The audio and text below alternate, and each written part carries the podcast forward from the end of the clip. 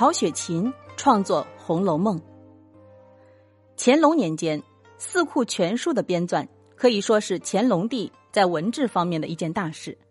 也就是在这一时期，有一本叫《红楼梦》的小说，在京城的读书人中间流传开来。小说的作者名叫曹雪芹。曹雪芹出身于一个贵族家庭，他的曾祖父曾喜受到康熙帝的赏识，被派往江南担任江宁织造郎中。织造是专给皇家办理丝染服装和其他生活用品的差事，是让人眼红的一个肥缺。曹雪芹的祖父曹寅和康熙帝又是同一个奶妈喂大的，少年时代伴康熙一起读书，因此曹玺去世后。康熙帝让曹寅接替父亲，还升了一级，当了江宁织造。曹雪芹的父亲曹府后来干的也是这个官儿。曹家三代人前前后后干了六十来年织造官，财产越来越多，成了名闻江南的一大豪门。清朝皇帝到江南巡视，曹家接待过很多次。但是，雍正帝继位后，曹家由于卷入了一桩经济案子，失宠了。雍正帝下令抄了他的家，撤了曹府的官职，曹家很快就败落了。父亲没有办法，只好带着全家回到北京老家居住。曹雪芹小时候过了一段富贵的生活，抄家时已经十岁，开始懂事了。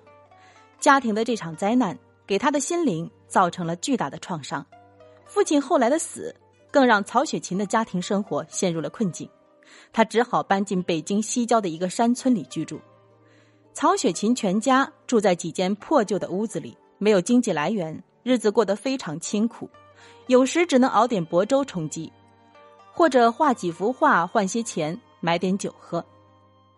从家财万贯的贵族之家跌落到社会的底层，曹雪芹对封建社会的认识更加深刻了，促使他写出了中国古代文学史上最伟大的一部小说《红楼梦》。在《红楼梦》中。曹雪芹以贾宝玉、林黛玉这对青年男女的爱情悲剧为线索，写出了一个封建贵族大家族从兴盛到衰落，最后走向灭亡的变化过程。这个贵族大家庭曾经非常显赫，显赫到什么程度呢？民间流传的一首名叫《护官符》的歌谣是这样形容的：“假不假，白玉为堂，金作马。”阿房宫三百里，住不下金陵一个史。东海缺少白玉床，龙王来请金陵王。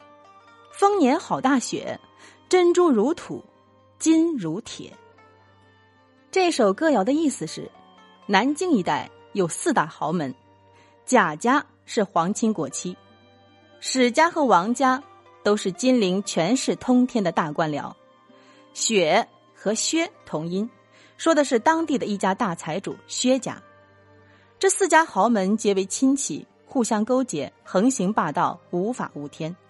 当官的如果得罪了他们，不但要丢官，连性命恐怕也保不住。但是，在四大豪门富丽堂皇的背后，却是挥霍享乐、荒淫无耻等种种的黑暗与丑恶。追求婚姻自主和爱情的平民遭迫害，具有反抗精神的婢女。逃脱不了死亡的命运。曹雪芹对他们寄予了深切的同情。小说的主人公贾家少爷贾宝玉和他的表妹林黛玉，厌恶腐朽的贵族习气和封建礼教，共同的思想把他们联系在一起，结下了至死不变的爱情。但是，他们与那个封建大家庭格格不入，林黛玉受尽歧视，结果害了场大病死去。贾宝玉彻底失望，离家出走。这个外表豪华、显赫一时的贵族大家庭，最后彻底崩溃了。曹雪芹在北京西郊整整花了十年时间写作《红楼梦》，可以说是呕心沥血。曹雪芹年纪不小的时候才有了一个孩子，非常喜欢，但他刚写完八十回时，孩子却生病死了。曹雪芹伤心过度，得了一场大病。又没钱治疗，也在几个月后离开了人间。曹雪芹去世以后，《红楼梦》以手抄本的形式在京城逐渐的传抄开来。读了这部小说的人都会被他吸引和打动，但又觉得这样优秀的作品没有完成，实在太可惜了。于是，有个叫高鹗的文学家续写了后四十回，这就是人们现在看到的一百二十回的《红楼梦》。虽然续写的后四十回在艺术成就和思想性上不及前八十回，但小说的结构完整了，总的来说还是相配的。《红楼梦》如今家喻户晓，在国外。也有很高的名声，人们从中可以了解到中国封建社会晚期的历史风云、社会生活和风土人情，获得很高的艺术享受。由于它的影响非常大，中国和世界上的许多学者都在研究和考证这部著作，形成了一门专门的学问，叫做红学。